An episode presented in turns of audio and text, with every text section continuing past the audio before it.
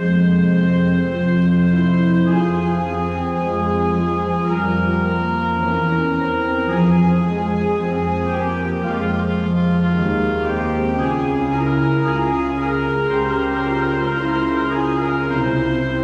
pessoal, hoje vamos de Solares no podcast Filmes Clássicos.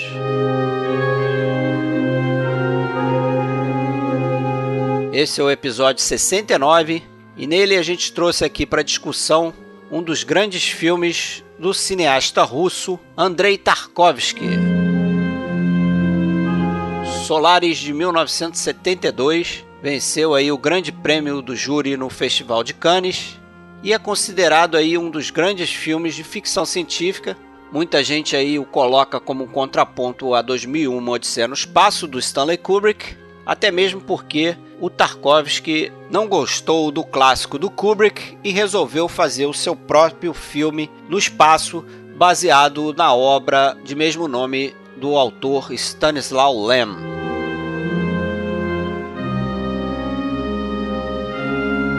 A gente deixa aqui aquele aviso, né? Esse episódio aí, como outros que a gente faz de filme, pode conter spoilers. Então, se isso te incomoda, a gente recomenda ver o filme antes de ouvir o episódio, ok? Para entrar em contato com a gente, né, você pode fazê-lo de diversas maneiras. Você pode entrar na nossa página no Facebook, em facebook.com/barra podcast filmes clássicos. Você pode acessar a nossa conta da Filmou né? A gente tem lá o login de podcast Filmes Clássicos, é o nosso nome de usuário, procura a gente por lá. E você pode, claro, acessar o nosso site oficial que é www.filmesclassicos.com.br. E se você ainda quiser, pode fazer parte aí do nosso grupo no Facebook, né, que também se chama Podcast Filmes Clássicos.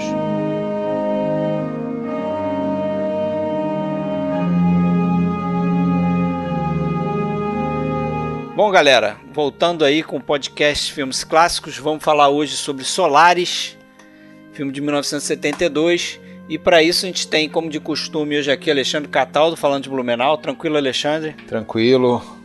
Olá, galera. Vamos lá. E hoje a gente tem mais um convidado aqui pela primeira vez, que é o Pedro Bizelli, falando de São Paulo, capital. Fala, Pedro, tranquilo? Opa, tranquilo, Fred.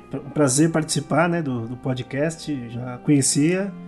E, poxa, que legal. Vamos fazer um podcast com um filme que eu adoro. Beleza. Seja bem-vindo aí ao PFC.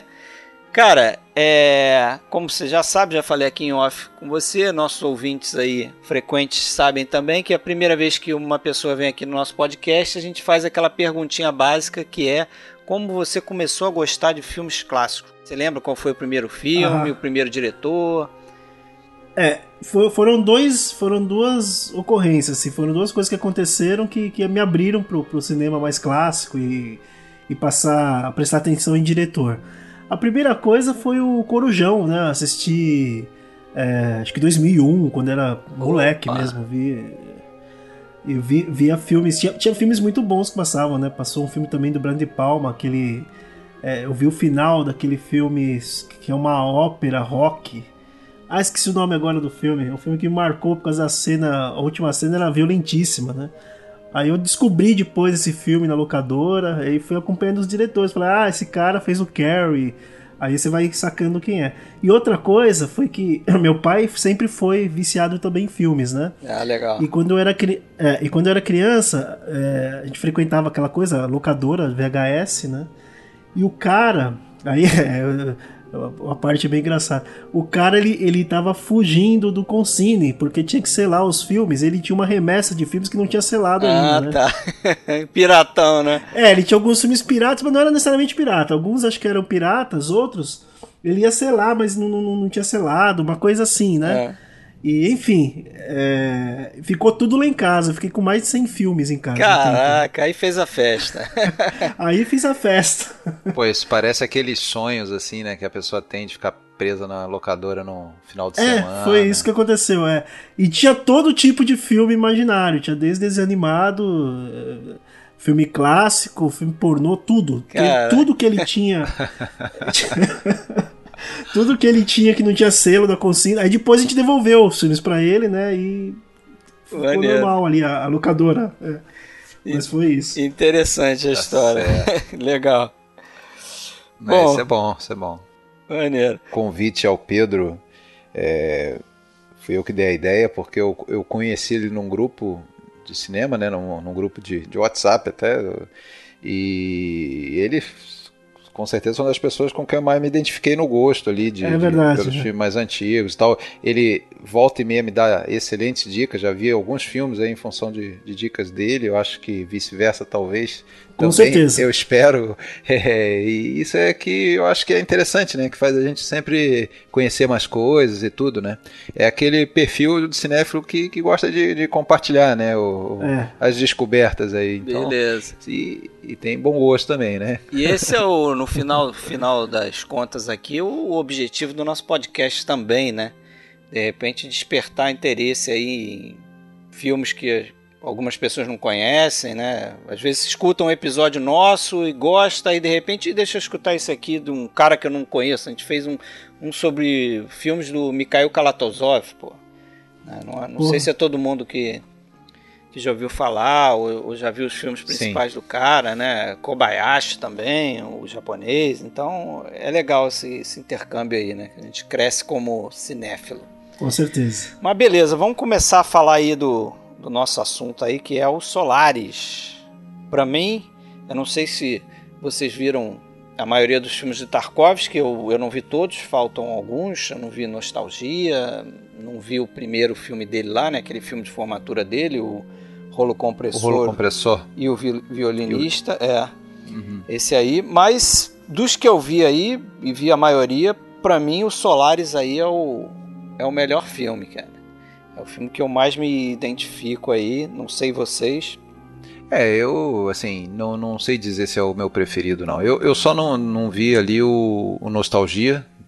Esse ainda tô devendo. É, inclusive, eu tava devendo até semana passada o Andrei Rublev. Muito belo filme também. Paguei essa dívida também e gostei bastante, apesar de ser um filme difícil e longo. É, Não é- não é um filme para se ver com sono depois de uma feijoada, mas, mas, mas é um bom filme. Mas eu gosto muito de Infância de Van, né? O Stalker, o, o próprio. Qual é o. Bom, o Espelho eu já acho um filme mais, o mais sacrifício complicado. também. É, o, é, o Sacrifício, estava tentando lembrar. E o Solo, mas o Solaris, sem dúvida, é um dos filmes mais, talvez, acessíveis dele, né? É, sabe que eu, que eu vi o, o espelho também nessa de Revisões. meio com a é, não, na primeira vez que eu vi com aquela, né, com aquela cabeça de bode assim, batendo a cabeça assim, quase dormindo. E aí não consegui, cara, terminar de ver o filme, deixei o filme pra lá, falei, caramba, e tal. Aí fui rever agora aí, aproveitando que a gente tá fazendo podcast, né? Mas já é aquela velha história que a gente fala aqui, você já vê com outros olhos, cara. Você já, você já Ainda mais Tarkovsky, né? Que não é um cineasta muito fácil, né? Eu tava lendo um, um- a crítica do Roger Ebert para esse filme aqui, pro Solaris. E ele mesmo contando a dificuldade que ele teve da primeira vez que viu Solaris, que não é nem dos filmes mais difíceis, na minha opinião.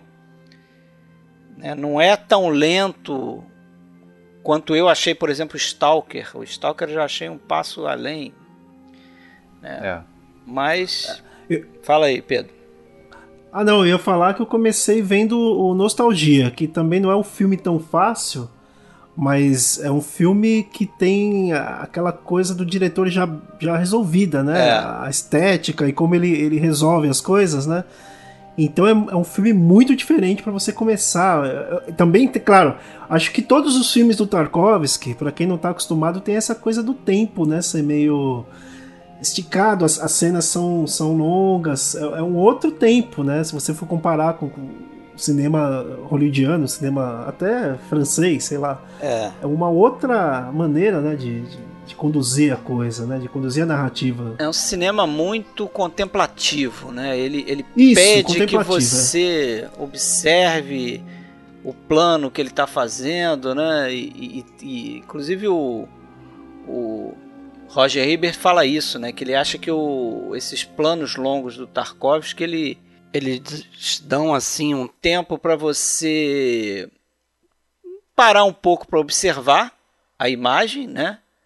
E também um tempo para você refletir, de repente, com o que aconteceu na cena que se passou, entendeu? Ou pra você ficar parado, né, esperando que aconteça alguma coisa, né? Porque você fica meio hipnotizado às vezes, é. né? Com essa coisa do, do, do, estático, né? E alguma coisa vai acontecer, né? É, eu acho que a gente já, já sabe muito bem que o cinema do Tarkovsky é um cinema é, de, de reflexão, né? não são filmes é, para impactar é, no instante, emocionalmente, é, é, uma emoção imediata, mas uma, uma reflexão. Então acho que essa lentidão realmente, é como o Fred até comentou, tem muito, muito disso. Assim, o tempo para você sentir até um, se identificar com, com alguma situação que você está vendo ou, ou pensar em qual é a, a, a implicação daquilo, né? E, e, assim, e que bom que o cinema, a arte do cinema, ela tem, tem, tem formas de, de fazer cinema tão diferentes, né? É, tem muita gente que já torce o nariz, mas poxa, você torce o nariz porque foge a um determinado padrão, que você prefere ou o único que você conhece, isso não seria deixar a arte muito pobre, né? Assim, todos os filmes seguindo uma, uma, uma receita de bolo, um padrão, né? Então eu acho é, são, são esses diferenciados, né, em alguma coisa que, que fazem a arte, assim, uma arte de verdade, assim. Mesma é. coisa. Você, você é músico, né? Você sabe muito bem. Existe, porra, um, um mundo de, de, de, de variações, de, é de formas de expressão, né? E muitas outras características, né? Que, que você pode variar e tornar a coisa rica, né? O meu professor de, de música, né? Eu estudei é, na ULM, né? Eu fiz um curso de guitarra. Ele falava uma coisa que era muito interessante, que é, se você permite, os sentidos eles vão se desenvolvendo, né? Então, é, é claro que se você for, for, procurando outras coisas, você não vai ter o mesmo gosto de, de, música que você tinha quando era adolescente ou na infância, né? E a, e a, mesma coisa com os outros sentidos, até o paladar, você vai descobrindo outros paladares, se você tiver oportunidade, vai descobrindo outros, outros filmes, né? E é também uma questão de, de permitir acontecer, né? Porque às vezes é claro que nem você vai ter o contato com, com, com o filme que, né, o, o Andrei Rublev, acho que é o sei lá, hoje em dia é um filme que eu gosto bastante, mas a primeira vez que eu vi também foi o, o segundo filme do Tarkovsky, que eu, que eu assisti depois do Nostalgia, né? É complicado, porque é, é, e é preto e branco, então é mais. É, exige mais atenção, exige mais. E, é, e, é, e é, bem, é bem complicado, que são três horas e meia, se não me engano. É, um né, filme meio, meio episódico também, né? Isso, é. é. E, e, a maneira que ele conta a história também é um pouco diferente, né? É. Agora, o Solaris realmente já foi mais fácil. Foi bem mais, mais fácil. Depois que você pegou também a, qual que é a dele, né? Acho Isso. que é o, mais, é o, filme mais fácil. Acho até que até mais que o que o A Infância de Van. Acho que por ser também ficção científica, etc. Mas realmente, né? É um filme que você consegue curtir muito mais na segunda vez que vê ah, diante. Sim. É. Porque, naturalmente, a gente tem a tendência de esperar um, um, um desenlace, uma resolução de algumas coisas no plot, e, né, e isso não, não, acontece propriamente né, da, da, maneira que a gente espera, ou da maneira tradicional. Né? É, o, a, o, o filme caminha para uma, uma sensação de vazio muito grande, né? Então isso incomoda e a gente talvez fique mais preocupado com isso na primeira vez. É natural, a gente fica mais preocupado com a história do que com o cinema em si, né? No segundo filme, na segunda vez que vê, a gente consegue curtir a coisa muito mais, né? A gente consegue se abandonar e perceber como que o filme é bonito, né? Porque tem, porra, tem tem uma fotografia sensacional. Eu adoro aquelas sequências da fazenda principalmente no início, no final. Ah, mas aquilo ali é, é, é feito para para causar essa sensação mesmo, né? É. Não, e para mim consegue, assim, assim, eu como cobaia da coisa... Você ficar, é. ficar nostálgico pela, pela terra, né, vamos dizer assim, quando Exatamente, você está na estação, é. lá em cima, você, você sente saudade daquela terra ali. O diretor de fotografia aí desse filme, que é o Vadim Yusuf, ele falava isso, né, que o Tarkovsky queria que que você tivesse uma que a Terra fosse uma coisa meio sensual, né? Sedutora ali e, e aquelas imagens a gente vê, né? Ele dá aqueles planos belíssimos logo no início, né? Que tem e depois vai se repetir no final também aquele plano daquelas algas ali submersas, aquilo meio câmera lenta. É. A própria, a própria fazenda ali, a, a casa, o, o, né, o, a grama e. Aquela área verde, o cachorro, né? O, o cachorro, cachorro né? também, que é o cachorro do. Não sei se é o do Tarkovsky, mas é parecido com o cachorro do Tarto, Tarkovsky. Se você ver foto dele. Ah, é. Eu vi uma foto no documentário, ele com o cachorro dele.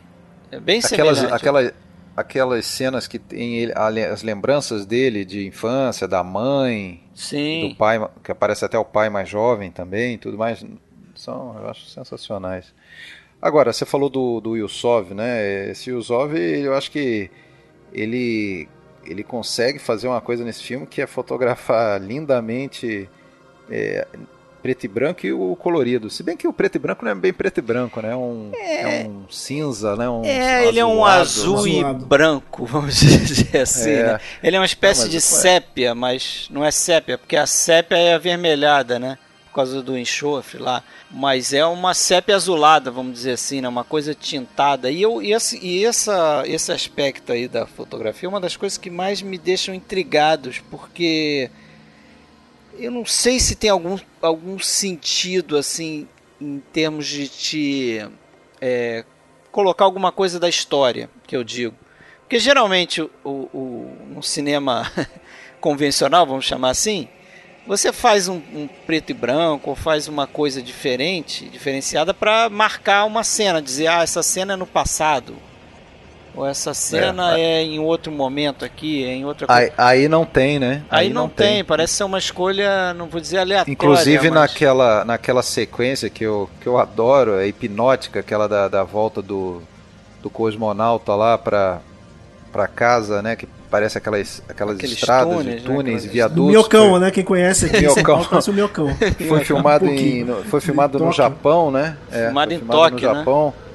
para eles era algo que daria um ar ali de futurismo. Inclusive eles queriam filmar, parece na estava tendo uma exposição mundial de tecnologia em Tóquio, é. no Japão, no, não se que eles perderam Tóquio, 1970. O, o tempo, é, né? Eles não, é, não deu certo por causa até do, do, dos problemas aí de, de, de roteiro e discussão lá com o autor e tudo mais quando foram, mas enfim, ficou muito bacana aquilo ali. E, e, ali mesmo, naquela sequência, que eu acho que dura uns 4 a 5 minutos, né? É, chega, chega a cansar no final. É, tem uma variação, tem, tem hora que ele sai de um túnel, tá tudo preto, aquele azulado, né? E depois vem um colorido e depois volta preto e branco, você fica, porra, mas tá. é tudo teoricamente no mesmo tempo, né? A última cena dele na, na Terra, Vamos Pô, já vai entre aspas. Não, não, não. Calma. A última cena na Terra antes dele, dele subir. Antes dele ir para a estação, que ele está queimando sim, sim. as coisas, as velharias dele ah, lá. É. Aquilo ali também é naquela sépia azulada, né? Então. É curioso. Pois é, e escolhe se isso. a gente. É que a gente gosta muito de falar da, da, da produção, da, da, cinematografia, mas também é, se a gente começar a debater o, o, o, significado das coisas nesse filme vai longe, né? Ah, Mas é. É, essa é uma delas. Eu pergunto, poxa, ele está indo fazer um trabalho, não sei exatamente, mas talvez ficasse anos ali na estação, né?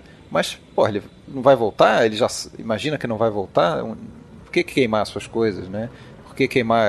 Eu sei que tem até relacionado às lembranças ruins, das vezes que ele queria né, apagar, inclusive, o suicídio da, da esposa, né, anos antes. É, mas, mas eu mas acho que ali. Por, por que apagar? Por ele estava queimando coisas do, da casa do pai, né? Eu imagino que ele ia, ele ia para a estação e, e, o pai mesmo chega a dizer que, ah, mas você não vai não voltar para me ver é, morto, né? Para ir no meu enterro, porque o pai dele já devia estar tá morrendo. Então imagino que ele estivesse limpando a casa do pai ali, né? Algumas coisa. É, mas no filme ele tem uma tendência a virar as costas para as coisas, né? Inclusive tem uma cena que ele literalmente vira as costas para para personagem ali na, na, Alissa, né? A, a, a Harry quando, lá. Quando já na, na, a Harry é quando que quando que ela morre ele vira as costas, aparece até uma, uma coisa do diretor mesmo que ele tá de frente, vira as costas e cai um, um, um, uma foto de um cachorro, de uma coisa assim, né? Que o cachorro pa parece que. Aí, voltando àquela coisa, né? Que é, esse filme é uma matriz de significados, né, de símbolos, né? Sim. Isso. O cachorro é sempre afetuosidade e aquilo cai no chão, a foto, né? Não sei se vocês viram isso. Na hora que vira, ele tá de frente, tem um corte, ele tá de costas e deixa cair a, a, a foto. É uma coisa interessante do, do ah, filme. Ah, tem uma fusão, né? É muito rico, né, de detalhes. Muito assim, rico, é. Quando a gente é, começa a querer. detalhes, né? Você falou de quadro, né? Tem aquela tem aquelas referências que ele faz, ele fez nesse filme, eu acho que no espelho também. É, ele devia ser meio fissurado lá pelo, pela figura do Andrei Rublev, né? Porque além de fazer o filme em 66, ele bota um, uma pintura do Andrei Rublev no Solaris. Tem uma hora que aparece, no, no, se eu não me engano, no, no gabinete do dele próprio lá na nave, é, na, na, na estação. E, o, e depois no, no, espelho também vai ter um momento que aparece uma pintura, um, um, um ícone lá do, tem um, tem um pôster, né? religioso. Né? Do, tem é. um pôster também é, do. É, é tem um pôster, é, exato, é o pôster do filme. E, e, outra aquelas pinturas do, do Bruegel, né, Bruegel, do pintor holandês lá, que, que naquela cena lindíssima, né, da, da biblioteca. Da biblioteca, né, em que ficam com a gravidade zero lá e, e flutuam por algum instante, aí tem alguns quadros, aí tem um quadro que, que toma alguns minutos do filme, assim, examinando Isso. aquele quadro, né? É. Relação daquilo ali com, com, com, com a história, é, é pra gente pensar muita coisa ali, né? Que é aquele quadro, como é que chama? Os Caçadores na Neve, uma coisa assim. Isso. É, um, é The Hunters in the Snow. E, e outras referências, né? Ele, ele tinha essa coisa de botar coisas clássicas, né? Tanto de pintura, música, né? A gente tem que falar da música desse filme. Pedro, melhor do que ninguém, uhum. vai poder falar, né? É. Base da música do, do Johann Sebastian Bach. Então ele, tinha, ele declaradamente, ele considerava que como o cinema era uma, uma arte muito recente, né? Coisa de menos de um século ainda naquela época, é, colocando essas referências clássicas, ele dava um peso maior assim de, de de atemporalidade ou, ou, coisa mais antiga e tudo mais, né? Eu acho que isso tem muito a ver, inclusive, com o próprio tema do filme, né? Essa, no mínimo do livro lá do, do Stanislaw Lem, né? Do Stanislaw Lem, né? Que é essa coisa da, da, das tecnologias e, e, e, o quanto que as tecnologias é, é, são, são né, deveriam ser é, para é, catalisar o, as coisas boas do ser humano e não para afastar, né? Que é algo até que a gente cada vez mais vivencia, né? Novas tecnologias que em vez de apenas facilitar a vida das pessoas e mas continuarem vivendo, não, elas estão deixando às vezes viver e, e vivendo em função da tecnologia, não é, ela toma o lugar da, de, de outras coisas, né? Então, nesse filme a gente tem um, um pouco disso, eu, eu acho. Assim, a, é, a gente tem a tecnologia, e o quanto que ela faz o homem se afastar do, do seu estado natural, né, da, da terra, aquela coisa toda, né. Se bem que a tecnologia no, no Solaris ela é uma coisa meio obsoleta, parece, né? Uma coisa meio é. já desgastada, todas as partes. É, tanto na, na, nave, mesmo na Terra, você não tem tanta essa presença da tecnologia tão.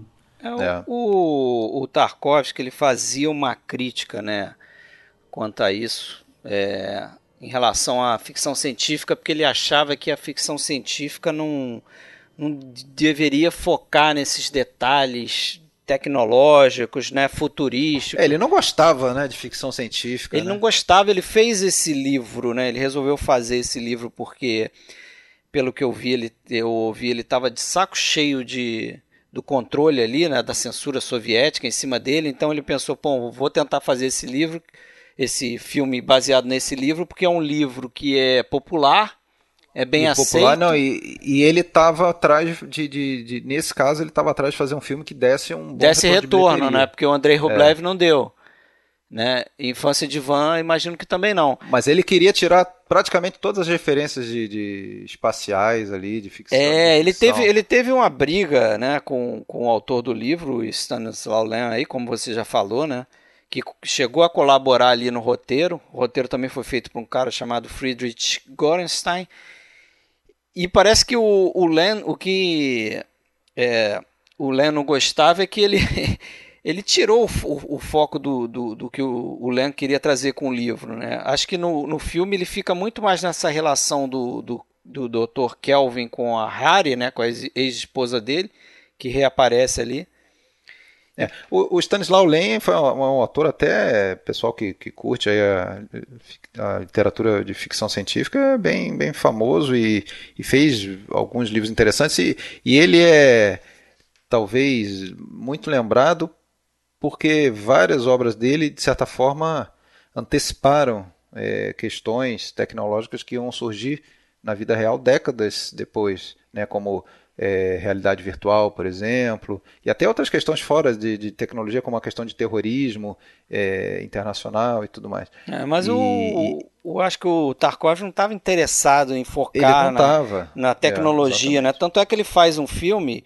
alguns dizem que, que enquanto o 2001, né, que é muito comparado com esse filme, é, o Kubrick faz lá um filme que é para fora do ser humano, né? Está interessado com, a, com, com, os problemas da tecnologia ou com, com, os alienígenas, a relação do ser humano com uma entidade alienígena, né? Do lado de fora, vamos dizer assim, o, o Tarkovsky vira a câmera para dentro do homem, né? Ele está preocupado com essas questões mais espirituais da consciência do homem, como é que funciona essa coisa, né? Tanto é que o filme aqui, pô, toca num num, numa premissa muito interessante, talvez até bem, bem original, né? Essa coisa de, de você ter um, um planeta que consegue criar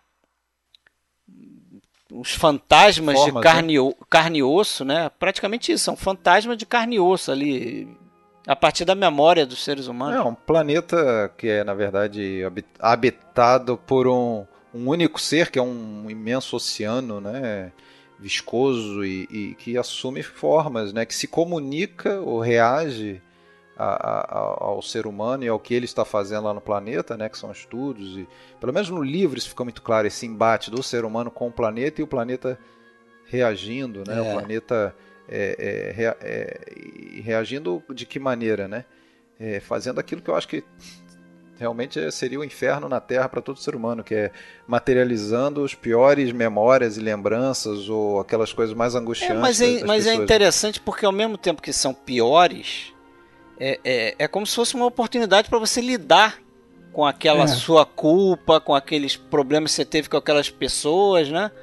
Fala aí, Pedro. Quer falar? Não, que o, o Dr. Sartorius ele até fala que o homem, na verdade, no meio do filme, ele solta uma que, que, que é a tônica do filme, né?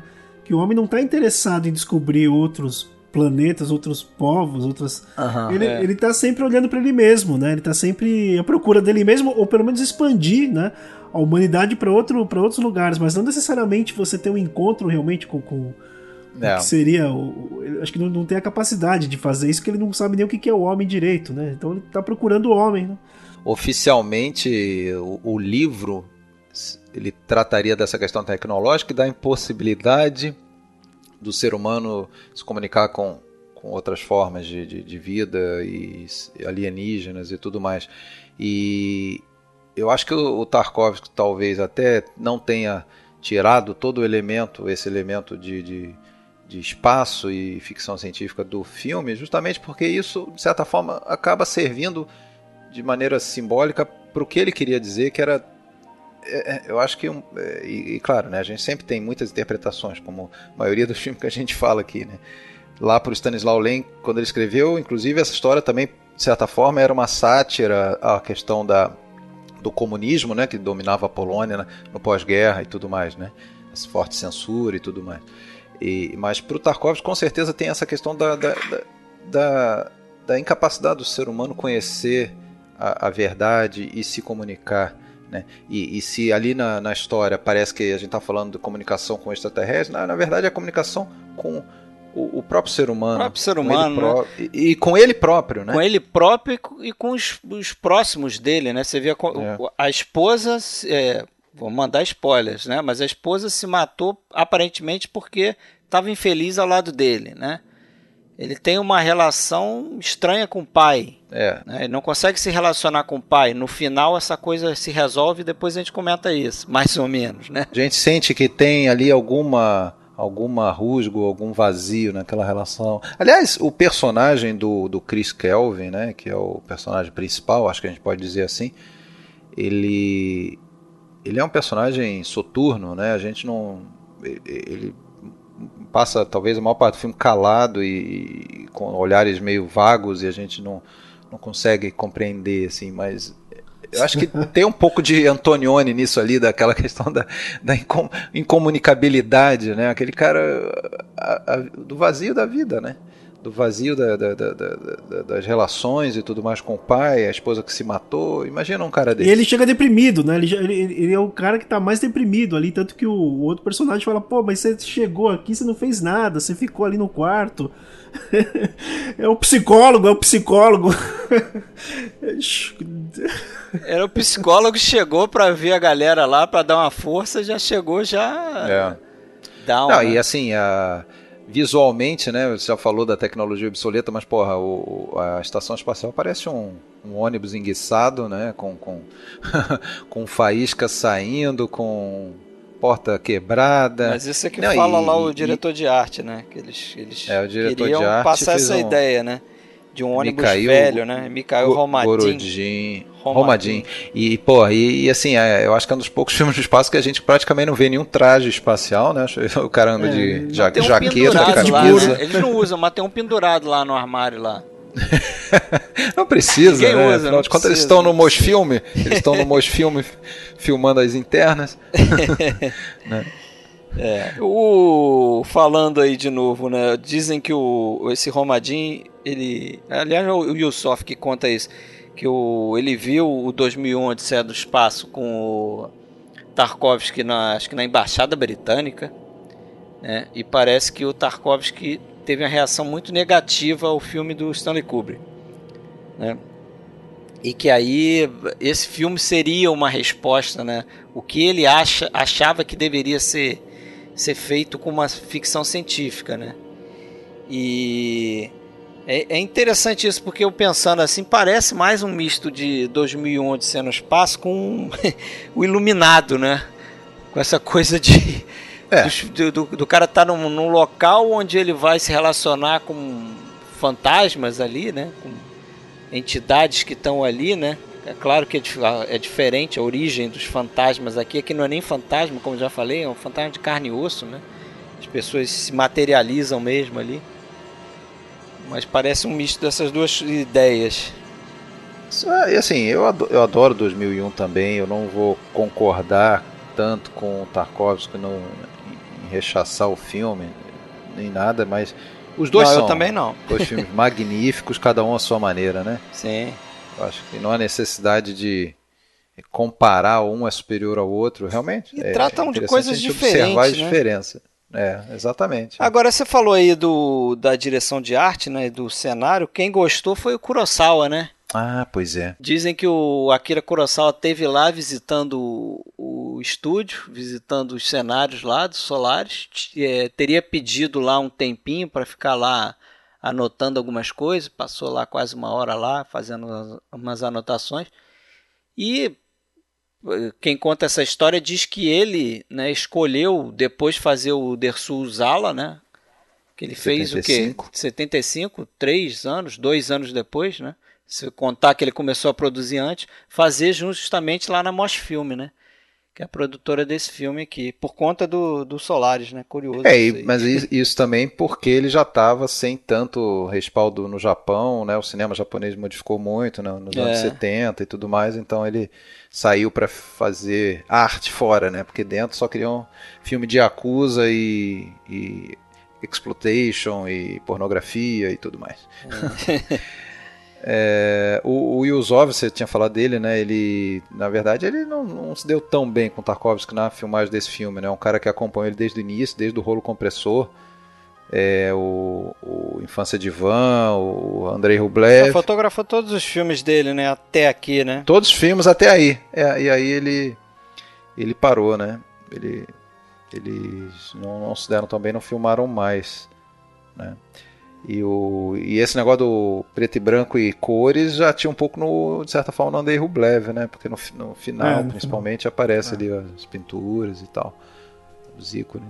Mas ali tem, um, tem uma, uma, uma justificativa, né? Que ele queria mostrar é. as, as pinturas coloridas mesmo, do Rublev, né? E tal. Aqui parece que realmente não tem tem muito sentido. A gente não tá falando do Rublev hoje, é. eu sei, mas que, como eu vi esses dias, eu achei um filme que engana um pouco, né? Você acha que vai ver uma cinebiografia e não é nada disso, né? Muito mais sobre o, o, o aquela época na, na Rússia, né? Aquela situação complicada de, de, de, é, de briga pelo poder ali, né? Como foi em vários cantos do mundo na mesma época, né? De guerra de clãs e guerra civil e tudo mais. E, e, ele no meio disso tudo. Bom, vamos seguir. Vamos, deixa eu fazer uma pergunta aí para vocês dois. É... Que porra é aquela caixinha metálica? eu sei o que, que é. Ele, ele leva um pedaço de terra lá, né? Com uma plantinha, né? Com uma semente, sei lá. Então, eu acho que é por aí, né? É como se fosse um um pouquinho da terra, né? Um pouquinho da terra, né? Alguma coisa pra ele, pra ele levar ali, pra, pra ele ter. Pra ele ter uma recordação uma ali. Tá? Recordação da. É, pra é, ele ter. uma foto, né? Terra, As pessoas é normais coisa... levam foto da namorada, ele leva um pouquinho da terra. Um mas, mas, mas vocês já, já, já pararam pra, pra seguir essa caixinha? Seguir entre aspas? A caixinha aparece. A caixinha aparece logo no início, quando ele tá contemplando Não, O primeiro a... plano do filme, Primeiro se, plano. É, que é aquele plano é. sequência que ele tá. Ele vai pelo lago, não sei. Não sei se é um plano sequência ali, mas um dos primeiros planos do filme, né? Que ele tá lá contemplando o lago, o personagem do Baniones lá, o Kelvin. É. E a caixinha tá na mão dele, né? Ele, ele faz questão de passar a câmera subir por baixo, mostrar que a caixinha tá na mão dele. Quer dizer, ele tá mostrando pra gente a caixinha. Sim. Depois ele mostra a caixinha aberta, com um pouco de terra. E no final a gente chega lá, mas tem um plano interessante porque a caixinha está num lugar que a caixinha não está ali por acaso. Na janela? na janela, ele olha para dentro, a caixinha está uhum. no primeiro plano assim da janela, né? Ele está atrás da janela, está olhando para dentro da casa e a caixa está na frente dele, fechada. Ah, é verdade. É. Então ele faz umas pontuações com essa caixinha metálica e não sei se é um, é um instrumento também para meio que deixar pessoas como eu que querem ver sentido em tudo ficar é um correndo atrás dessas coisas. É um Rosebud soviético, né? É, é mas aí, aí é que tá. Mas aí é que tá. Algum sentido tem. A gente pode até não descobrir qual é. Isso pode não estar tá escrito em lugar nenhum. Mas, porra, a caixinha tava ali por acaso, vamos filmar a cena aqui. Bota a ah, caixinha aí, não tá. Não deixa tá essa porra aí. Deixa, ah, não, tá, a caixinha tá ali. Não, não, não tem problema, pode deixar. Não, ela é colocada é. como, em tese, cada objeto Sim. pelo diretor de arte e tudo mais. Isso. Né? tem um sentido. Ainda que seja um sentido menor, ou uma, uma, uma mania do, do, do, do, diretor, sei lá o quê, mas tem um sentido. Né? Tem um sentido. É, então, assim, ah, não, não é para ridicularizar, querer achar sentido em tudo. Principalmente no filme do Tarkovsky, né? Então, sempre tem umas coisas assim, sempre tem um cavalo que aparece é. do nada, sempre tem uma coisa, um cachorro. Né, uma coisa, uma, uma tônica dos filmes dele, né? Também não sei, mas eu não sei dizer o que, que é a caixinha, sinceramente. é, outras, outras coisas, outras cenas aí é, que eu queria destacar, assim, que eu lembro. É, que sempre quando eu, eu vejo, eu revejo essa cena porque ela me deixa um pouco confuso. Que é um, um, um, plano assim, aparentemente não, não tem porque você ficar confuso com aquilo ali, mas aquilo me intriga de alguma forma. Porque é um. Logo depois que aparece uma menina, não sei se vocês vão lembrar disso. Acho que a primeira pessoa que aparece ali, que a gente vê que tem alguma coisa estranha na estação. Né? Ele entra para falar com o Snout, com o Dr. Snout, a gente vê que tem ah, alguém sim, na cama um atrás dele. Passando. Um... Aí ele vê um vulto de uma menina passando. E aí ele volta para falar com o Snout, na, acho que é no próprio quarto dele, Dr. Kelvin. E, e ele começa a, a eles começam a, a, meio que a circular em volta do, do quarto e num diálogo que a câmera também vai girando ali, aí mostra a menina que passa por fora do quarto, e a câmera segue naquilo ali, meio que a câmera meio livre dos personagens, né? Eles vão fazendo um diálogo, porque é aquela coisa também, né? O Tarkovsky, ele não no cinema dele, se vocês repararem, não tem muito plano e contraplano, né? Ele não faz plano de uma pessoa falando, plano de outra pessoa falando, ah, não. É aquela ainda coisa. bem. Ainda bem, né? Ele faz uma, a, a, câmera dele, ele, ela flutua, assim, né? Ela, ela anda pelo cenário, ela né, vai no tempo dela. E aí a câmera faz uns movimentos ali, que tem uma hora que o a câmera foge dos dois personagens, passa por cima de uma bancada, Aí tem uma coisa de uma lata de comida aberta, tem um vaso, não sei o que.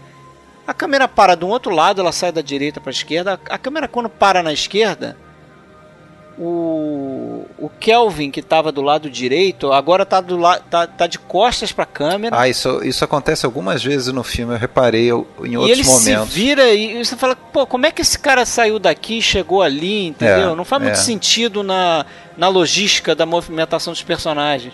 Aquilo sempre é me intriga, não sei se aconteceu uma elipse ali, porque até tem uma coisa, o diálogo é meio que interrompido, parece que o diálogo morreu num, num momento lá e começou de forma estranha no outro. Interpretações mais radicais desse filme podem até também levar a que todas aquelas pessoas ali são entidades criadas pelos Solares, né? É, vamos, deles está vivo. Vamos chegar nas é, teorias então, no sendo final. Sendo assim, porque... as pessoas aparecem, as pessoas aparecem onde ele quiser, né? Pode ser também. Eu tenho, eu tenho uma pá de teorias aqui, umas três pelo menos, pra gente conversar mais no final, mas fala aí. Ah, eu, eu, eu lembro que assim, essa menina, ela era uma das entidades do do cientista que tinha se matado lá no Doutor de Mariana. De Barian. É, é, então essa, ela tá sempre meio que presente ali também, mas ela não tem mais o, o a, a, figura. Isso também me intrigou um pouco, né? Porque ela tá solta ali, o cara já morreu, né? É. E ela tá por ali, ela fica ali solta, ela aparece algumas vezes. Então, para mim é, é, era aquilo, para mim é essa figura aí que é uma menina, né? Que ele tinha uma menina, assim, cada um tem um um, um, ser que persegue, né? Que fica no pé enchendo o saco e os caras não conseguem. O outro se livrar, tem um né? anãozinho, né? Ou até um anãozinho, é muito bizarro, né? Essas coisas. O personagem do, do. Como é que é o nome dele? Esqueci o. Sartorius. É o Sartorius, é. é. Sartorius que é interpretado pelo ator que é o. Isso, é. Do, do, que é o principal ator aí do. do, do Andrei Rublev. De, de, desse cinema, do, desde o Andrei Rublev, né? Que é, é. o é o Anatoly Solonitsyn, ele estreou né, no, no Andrei Rublev, fez esse filme Solaris num papel que não é talvez mais importante, está no Stalker também, né?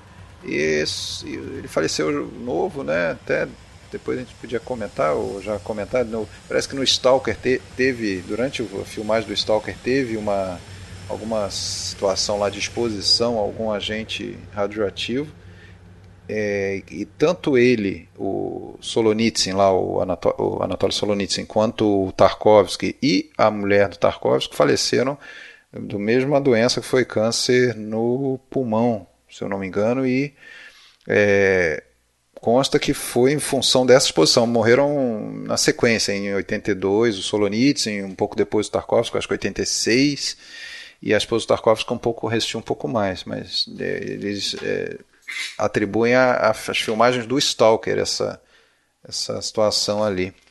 E, bom, mas ele era. O, o, o Tarkovsky fala no livro dele, que eu só li alguns trechos ali para esse podcast, do que esse, o, o Solonitz era o, o, tipo de ator que ele gostava, né? Que é. era um cara que não estava preocupado em, ter muitas instruções, e, e nesse ponto o.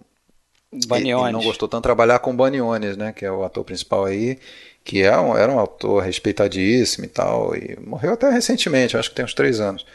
Lituano, e. Aliás, o elenco desse filme é, é bem soviético mesmo, né? Tem esse, o lituano, tem o, o Solonitsyn é russo, a Natália Bondirchuk, né? Que eu acho bem bem bonita, inclusive, jovem, né? E parece que foi ela que foi ela que apresentou o livro Solares ao, é. ao Tarkovsky. Né? Isso, eles, eles estudavam, né, faziam faculdade de cinema acho que juntos eles tinham, acho que aula com aquele Mikhail Rom.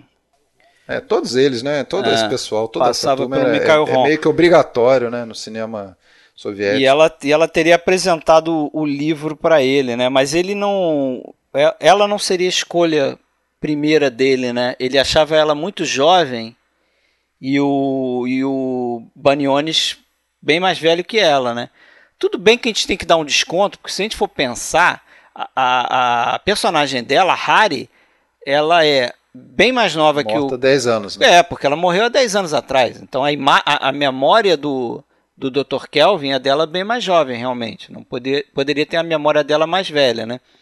Mas, mas ainda assim, o Tarkov chegou a cogitar a Bibi Anderson, né? A atriz famosa por trabalhar com Bergman, mas acabou escolhendo a, a Natália porque parece que ele ele indicou a, a Natália Bondarchuk, que aliás era filha do Sergei Bondarchuk, né? Diretor importante. O diretor uhum. daquele Guerra e Paz, né? Filme russo famoso. Então. Mas parece que indicou ela para fazer um filme com aquela diretora russa, a Larissa Shepitko. Uhum. Isso. E ela foi lá, fez o filme e tal, e anos depois, anos não, né? Um ano depois, eu acho, mais ou menos, um tempo depois aí, que eu não sei precisar, o, o Tarkovsky ainda estava buscando uma atriz para fazer o Solaris. Uhum. E aí a, a Larissa Shepitko teria mostrado o filme que ela fez para ele, né? Cenas ali, até instigada pela Natália. Uhum. E ele teria visto o, as cenas e falado: pô, mas quem é essa atriz, cara? Muito, muito boa atriz, quem é ela? Falou: pô, é a mulher que você me indicou aqui. Aí o, o Tarkovsky teria contratado é, ela. É, a mulher que você me emprestou, ele falou: então você me devolve. É.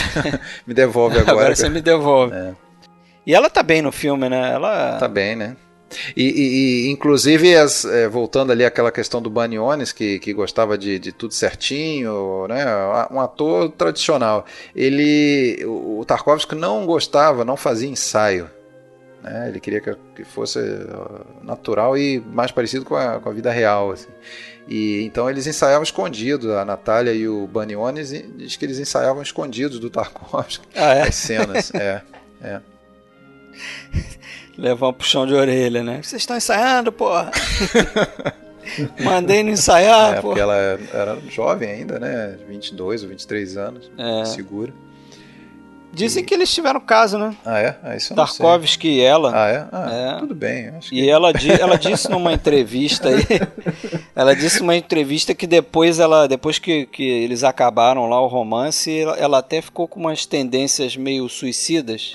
Ih, caramba. Disse que foi tipo a Harry, né? É, foi tipo a personagem dela, né? É.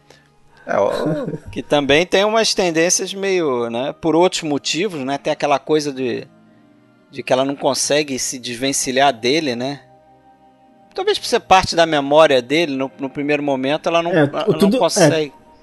É, parece que tudo que ela sabe dela mesmo é com relação ao que ele sabe dela, né? Que, que, que ele sabe. É só né? lembrança. E, e, e, muda um pouco, né? A primeira versão da Harry. ela é um pouco mais confusa e ela vai ficando cada vez mais, mais complexa, né? Mais, mais humana, entre aspas. É. Né?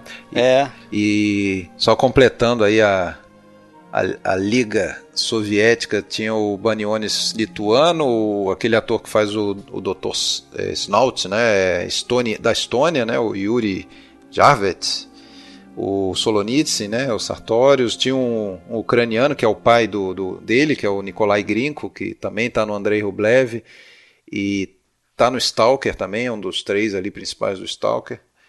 É, e, o, e o armênio, né, o Dr de Barian, né, um ator armênio, ou seja, estava bem representado. Agora, essa coisa do, de estudarem juntos, é, eu acho que todos eles estudaram juntos, porque é quase era obrigatório, se, eu, se, eu, se eu não estou enganado, fazer a VGIK lá, a Escola de Cinema russa, né, antiquíssima e, e uma linha de produção de, de profissionais de cinema mesmo. Acho que até hoje, inclusive, está tá funcionando.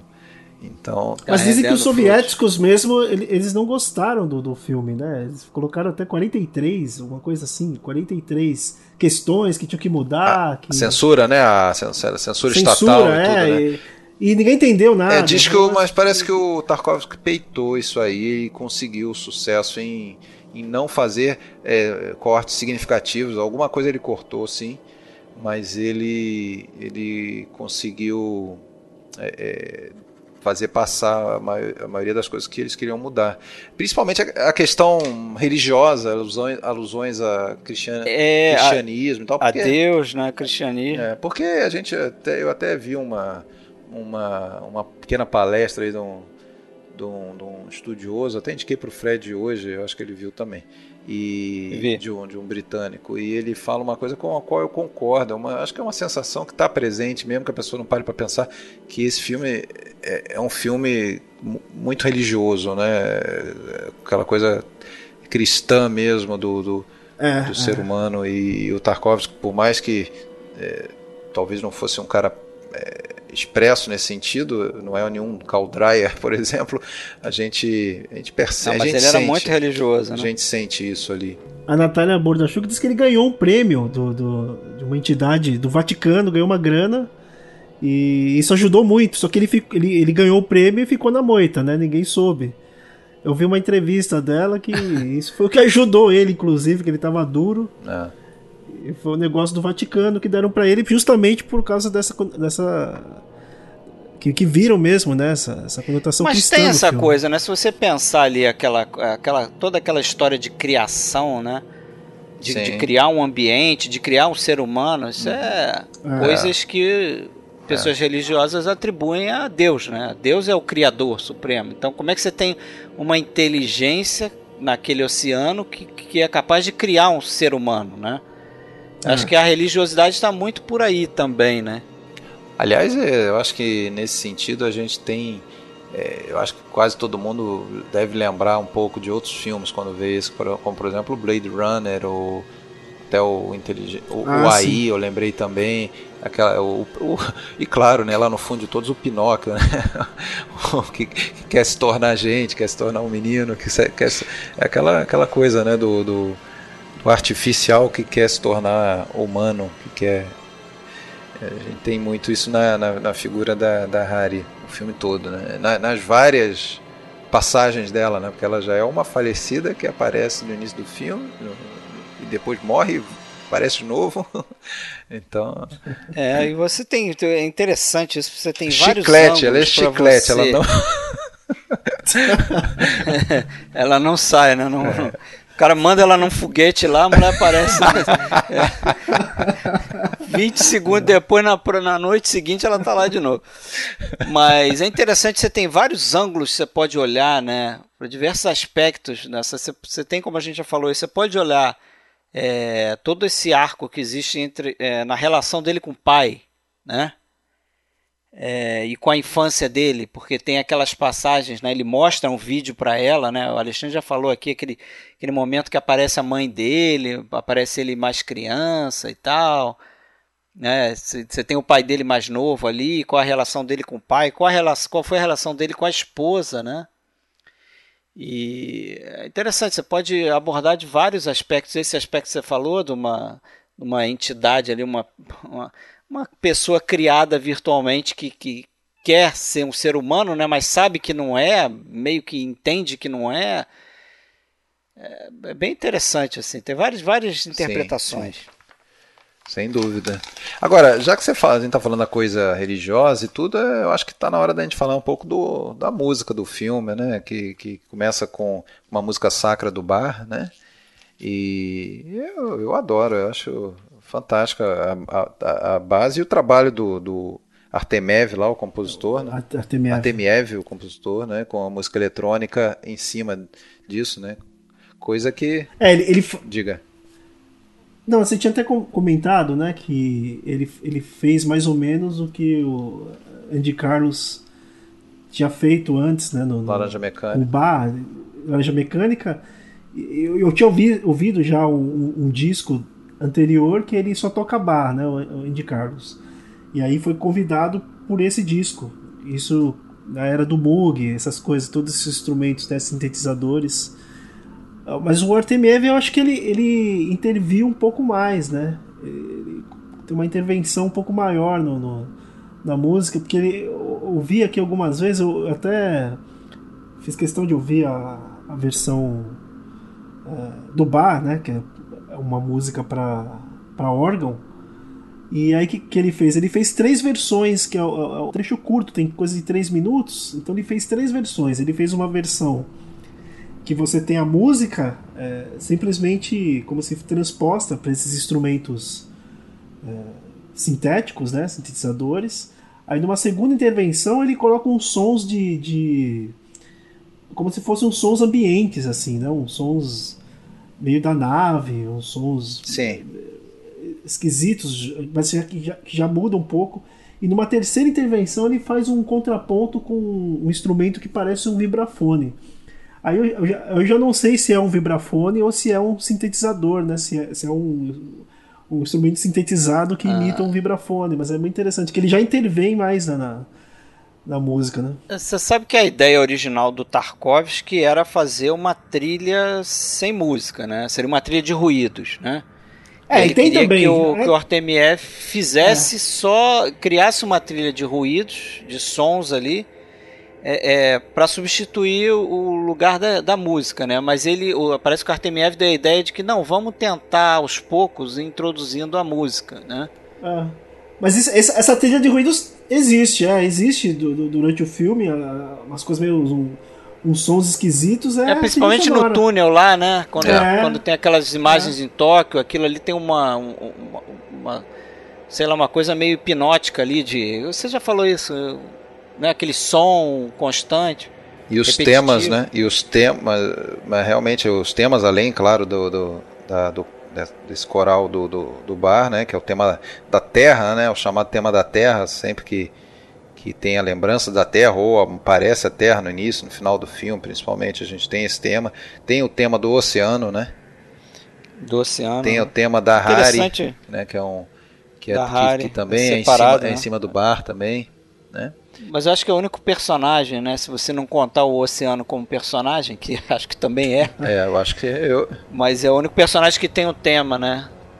dedicado. É personagem que não aparece tanto, mas está lá, é. tá presente. Aí. É legal o, o Yusuf fala como é que eles fizeram aquele aquela imagem, né? Do, porque aquilo ali não é computação gráfica, né? Como seria feito hoje tranquilamente. Eles primeiro eles pensaram em fazer aquele oceano, né?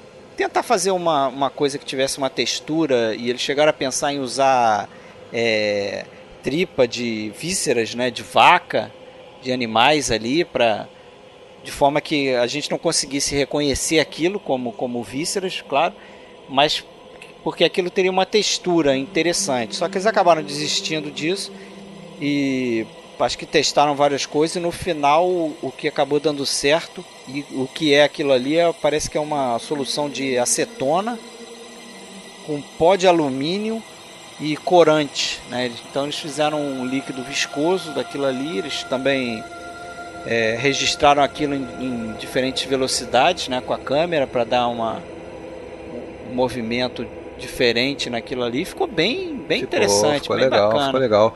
O nosso amigo Pumba lá do Rei Leão falaria viscoso, porém gostoso, né? Não tem algo assim. a gente estava falando também do desse lance do, do oceano assumir as formas humanas, né? É, depois a gente vai ter que chegar nas tuas teorias, mas além da, da Harry confirmada, quais são as outras formas humanas? Tem o, o tal do neném de 4 metros de altura que o, que o Barton lá, o, o Berton, Barton, o astronauta que dá o depoimento viu, no né? início do filme, viu, né? É, é. E, e, também tem uma, uma teoria. Tem o anão do o anão do Sartori. tem o anão do Sartori, tem a, a garota, né? Que tá solta lá na estação. Depois que o, o qual é o nome dele? O Gibarian, Gibarian se suicida, né? É, ele já tinha ele já tinha se suicidado no início do filme, né? No, né, no início da... É, mas a garota fica solta, né? Aquela é. garotinha. Fica solta, é. é. E tem uma, uma, uma, uma. Porque eu achei que aquela garota é, fosse a entidade do Snout. Mas não, acho que a gente não vê quem é o. Quem é a pessoa que está com o Snout, né? A gente sabe que tem alguém no quarto dele lá, tá escondido naquela.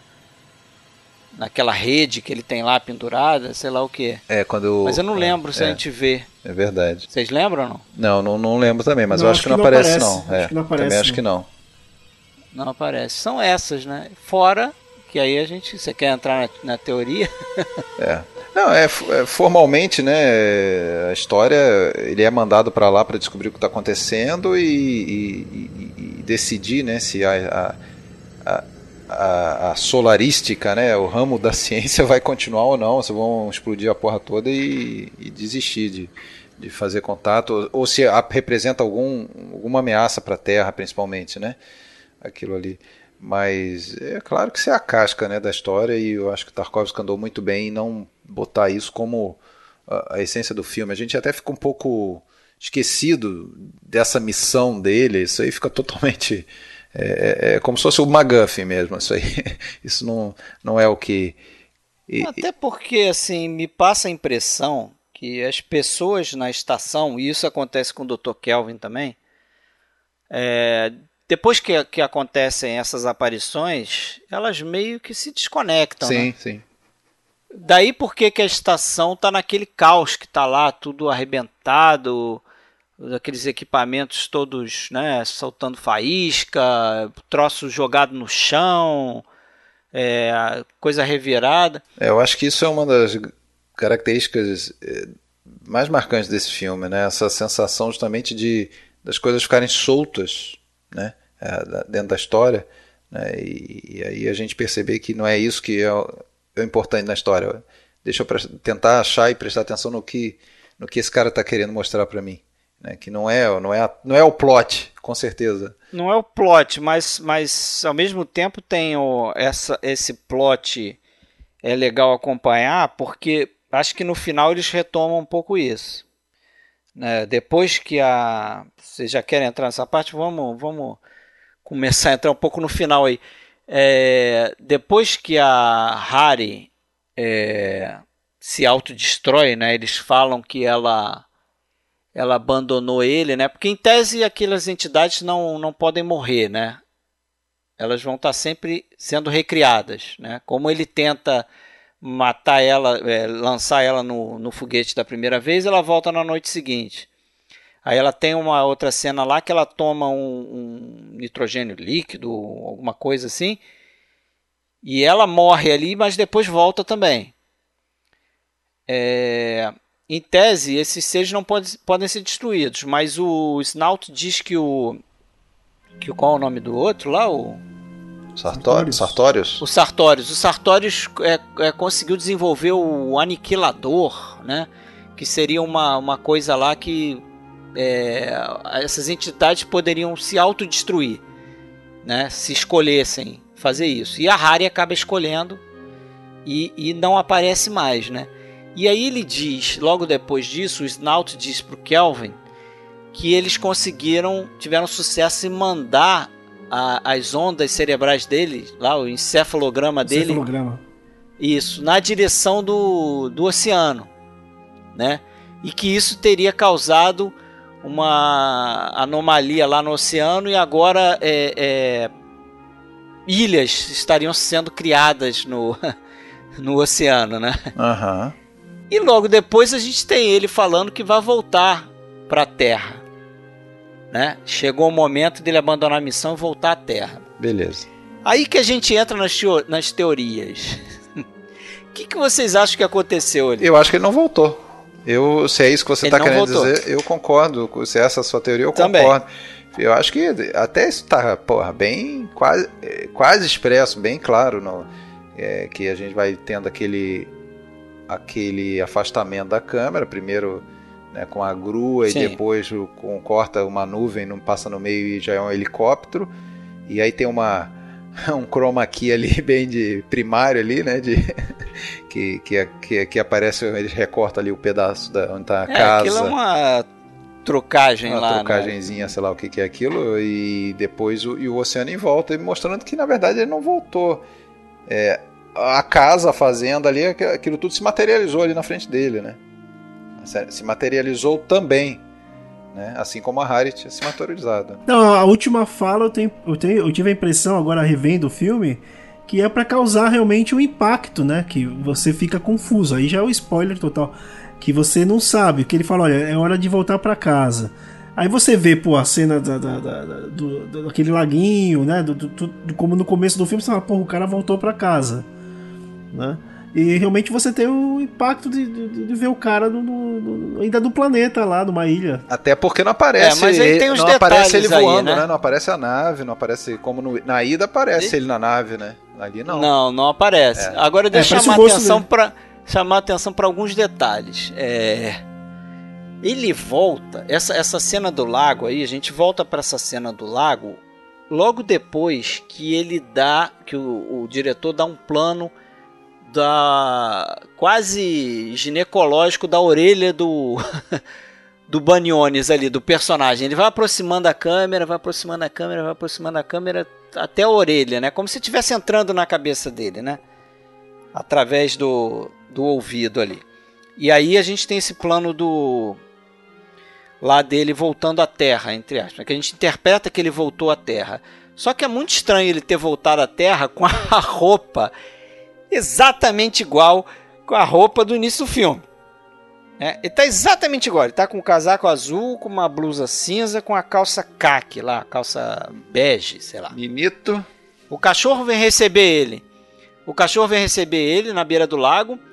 Tá rolando a fogueira, que foi a última, a última coisa que ele deixou lá antes de sair na terra. Ele queimou lá a estralha dele na fogueira. A fogueira ainda tá lá rolando. E amigo, é aquela água pingando lá em cima do pai dos livros. É. A água pingando dentro do pai que dá um, um, sentido assim meio de sonho, né? De tipo é. uma... E o pai não tá nem ligando, a água tá caindo é. na cabeça. Aliás, é uma marca registrada do Tarkov, tem que ter água caindo de, de algum lugar. Tem que ter água Pingando. caindo. Ele adora água, adora fogo também, fogo, neve, tem fogo adora. também sempre rolou. É. Isso é nesse aspecto ele ele gosta assim desses elementos da natureza, né? É, lembra um pouco Kurosawa também que adora fazer brincar com essas coisas. Mas aí, aí tem a caixinha metálica lá na janela, como a gente falou, né? E tem aquele plano da. Que na verdade é uma mistura de um plano de grua com um plano de helicóptero, né? Mas aí a gente entende que ele meio que. Na verdade, ele trocou é, é, a Harry, vamos dizer assim, por agora ele, ele tá num ambiente que foi criado pelo oceano, né? Ele, nesse ambiente não só tem o pai dele, que parece que é o, o novo ser que ele vai ter que interagir para resolver as questões que ele tinha com o pai. Ele está num ambiente que provavelmente o oceano também su, é, chupou da memória dele, né? Que é, é a casa do, do pai ali, naquela aquela ilha. Só que aí deixa eu botar uma pimenta nessa história aí. Eu ouvi, agora não lembro quem, levantar a segunda, a seguinte tese Aquele menino é, que aparece no início do filme. Lembra que tem um menino que fica acompanhando o Burton? Isso. É. Ele volta no ele carro, explica inclusive. O que é aquilo ali? Volta no carro, o menino fica cheio de carinho com ele, ele não tá nem aí pro garoto. Não, acho que não é o filho dele. É, não tem uma relação assim de parentesco com ele, parece, porque inclusive ele chega um momento lá, ele fala pro pai do do Kelvin lá, pô, vocês podem ficar com a criança, vou ter que viajar, não sei o que, fica com ela aí, não sei o que. Ele é totalmente desapegado da criança. Tem gente que se pergunta se aquela criança não é o filho daquele outro astronauta. Ah. Que é aquela criança de 4 metros que ele vê no início. Que ele fala que vê uma criança de 4 metros e que depois ele, ele vai é, visitar a viúva desse astronauta que morreu lá no oceano. E a viúva, eu não sei se a viúva tem fotos, ou, ou, ou a viúva tá com o garoto mesmo. E ele diz que a criança de 4 metros é idêntica ao garoto. Né? Então essa criança seria o garoto, ou, ou essa criança é uma entidade. E ali antes, no início do filme, a gente já tá. Entendeu? Tudo é Solares. Entendeu? tudo é virtual ali. Teria sido é uma... uma... entidade que veio com ele de lá quando ele voltou? Sei lá. É, entendeu? É, tá na linha daquela, daquela coisa que você falou, que de repente todo mundo na estação é Solares. Por que não todo mundo antes? Na Terra, a ah, tia entendi, dele. Já antes, tá. Entendeu? É como se antes. Você nunca, nunca saiu de Solares, na verdade. Né? No final, quando ele dá já aquele é plano começo, é, e mostra o... a ilha, Também na verdade. É verdade. Ele está revelando que né? Aí nós vamos pro Matrix. vamos pro Matrix. Mas eu, eu ainda fico com essa. E tem uma coisa de um balão branco, cara, que eu fico bolado com essa porra. No início do filme, se vocês olharem, em cima do lago tem uma bola branca. Não tem porque ter uma porra de uma bola branca ali. Calma, Aí Fred. Tem uma bolinha calma. branca. Eu tô me empolgando, mas. Calma. Tomou seu remédio. Você, vocês vocês, quando verem o filme de novo, vocês vão pensar nesse balão branco. Tem um balão branco ali no, no, no plano do lago, no início do filme. No final, quando a câmera sobe, ou seja, não é o mesmo plano, não pode dizer que ele aproveitou o mesmo plano, botou no início, botou no final, por isso que o balão branco está lá. Quando ele sobe a câmera, é outro, aquele outro plano, ele mostra o balão branco lá em cima do lago de novo. Aí eu fico me perguntando, a roupa, a mesma roupa, será que ele, que ele voltou? Será que ele nunca saiu? Entendeu? Realmente não dá para chegar numa conclusão. A minha inclinação é para aceitar essa, essa teoria aí, que ele, ele volta para esse ambiente virtual, né? Que agora foi criado, o oceano agora depois que recebeu as ondas cerebrais dele, né? Que ele começou a criar aquelas ilhas. Mas tem, mas tem uma cena do, do, do foguete, ele, ele indo embora, não tem uma, uma cena dele, dele saindo da, da Terra? Não... É, não é bem um foguete, né? A gente só vê a cara dele. A cara dele, né? Você vê a cara dele no escuro. tem uma situação que as pessoas falam com ele e tal. É. Tem um vai- cara falando com ele, é verdade. É, e inclusive ele pergunta, eu acho bem interessante, ele pergunta assim, ah, que horas que vai, vai ser o lançamento? Não, você já tá voando, quer dizer, tá totalmente... não sabe onde é, tá. não é estranho isso também. Que horas vai ser o lançamento? É. Não, você já tá voando. Quer Até dizer, porque, até porque a figura dele, você vê no início do filme ali, você fala, esse cara parece tudo, menos um cara que no, no dia seguinte vai estar viajando no espaço, com aquele casaquinho azul dele, olhando. ah. Pô. Agora, a, independente se é real, se é virtual, aquele retorno dele, aquele, aquela cena, né, com, com aí o pai. O pai percebe ele, sai pra porta e ele vai e se ajoelha e do que- do aquela, aquela cena é linda, né? Eu acho. E inclusive a referência a uma pintura do Rembrandt, né? O a Retorno do Filho Pródigo. Se vocês pesquisam lá, o Fred vai colocar lá na, na galeria do episódio. Tem, é, Ah, sim. E, e claríssimo. tem uma referência, e tem uma referência a Pietá quando que ele abraça a, a Harry no, no, no, Ah, no fim é daquele verdade, voo. é verdade. Ele, ele, ele abraça assim, abaixo da altura dos seios, é praticamente também a É a lindo, Pietá ali se né? ajoelha ali também. Mas é estão agachado. flutuando ali. É. Ou não? Pô, tem uma curiosidade Não, de- interessante também. Fala. Qual que é? Com, complementa. Quando é essa Ah, cena? Não, é quando que acaba a, O voo, né? O, depois, depois, depois do voo. a é depois do voo. flutuação, né? Isso, é. Ah, sim. Na cena da flutuação. É, a flutuação, Sim. que aliás é outra coisa que o Tarkovsky adora, só que nesse caso aí tem uma razão de ser, né, que eles estão no espaço, né, mas em É. outros filmes tem gente flutuando por nada, assim. É, É, se mas não tem botasse uma, uma flutuação nesse aí. tem uma, uma curiosidade interessante que eu li sobre o sobre o senhor Vladimir Putin, já ouviram falar dele? Aham. Dizem que, dizem não, ele diz, ele disse, Vladimir Putin, Ele tem uma interpretação pro final do filme. Não, não, não, não. que ele assistiu uma peça em 68, é, peça de teatro em que o Baniones fazia um espião soviético. E foi após ver essa peça que o Vladimir Putin resolveu que queria é, entrar para a KGB. e, Que e merda. tá aí até hoje. É. Então, ou seja, o senhor Baniones inspirou o Vladimir Putin e o de futuro da, Ru- da Rússia. Putz, grilo. Pois é, rapaz. E teve Cannes, né? Teve Cannes. Não foi Cannes? Cannes não teve a palma de ouro, né? Não teve Palma Mas de Ouro. teve o Gran- prêmio Gran- do Grand Prix? Festival do Júnior. É, o Grand, Grand de Prix. 72, né? Ele foi indicado a palma de ouro, não levou, ganhou o Grand Prix 72. Agora, quem admi- tinha uma relação de admiração mútua aí era realmente o Bergman, né? A gente, acho que você talvez já tocou um pouco nesse ponto aí. Tanto é que depois ele ia eh, emprestar lá o ator preferido da época do Bergman, que era o, o Erland O Erland. e Jos- Josephson no, no Sacrifício, né?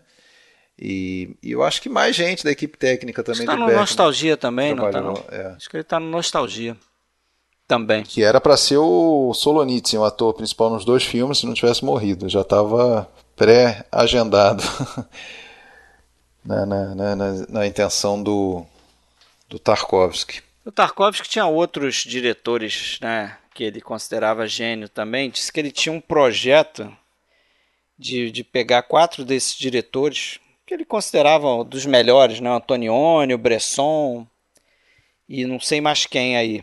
A, a pessoa que deu essa entrevista não fala quem são os outros dois. Mas a ideia dele era pegar uma história é, curta e dar na mão de cada um desses diretores e eles iam filmar a mesma história com o mesmo elenco, né? Uhum. Caramba. Ia ficar legal, né? Que a intenção Sim. dele era, era mostrar, fazer uma coisa, uma coisa de metalinguagem, né? Como diferentes diretores autorais, né? Como esses caras, pô, Robert Bresson, Antonioni, Michelangelo Antonioni, é, como eles fariam um filme de forma diferente. Naturalmente fariam um filme de forma diferente. Mesmo tendo a mesma historinha, mesmo roteiro, mesmos atores e tudo, né? É, é a marca registrada de cada um, né? Eu acho que isso é mais uma coisa que eu acho que dá... Só engrandece, né? Assim, a, a arte, né? Imagina se todos os pintores clássicos fossem tivessem o mesmo jeito de pintar, o mesmo estilo, ah. né? A gente não comparando, mas a gente pode tentar ver o, o remake desse filme, né? Que o Steven Soderbergh fez. Eu vi, eu vi no cinema, mas não lembro porra nenhuma. Eu também vi há muito tempo atrás, né? Com o George Clooney. Não lembro, ah, não Solaris, lembro muita coisa, não. Do Soderbergh, acho que é de 2000 e... Mas eu gostaria de ver agora, sim. É 2002. 2002. 2002 eu, eu né? não tinha visto Solaris ainda, então... É, eu gostaria de é. ver agora, de, de, após ver e rever o Solaris, é, seria mais interessante. Dizem que não é tão ruim, não. Eu também não lembro muita coisa do filme, não, mas. Eu não lembro também. Aí, é, mas parece que é mais um exemplo daquela coisa que é bom às vezes as pessoas falarem do jeito certo, né?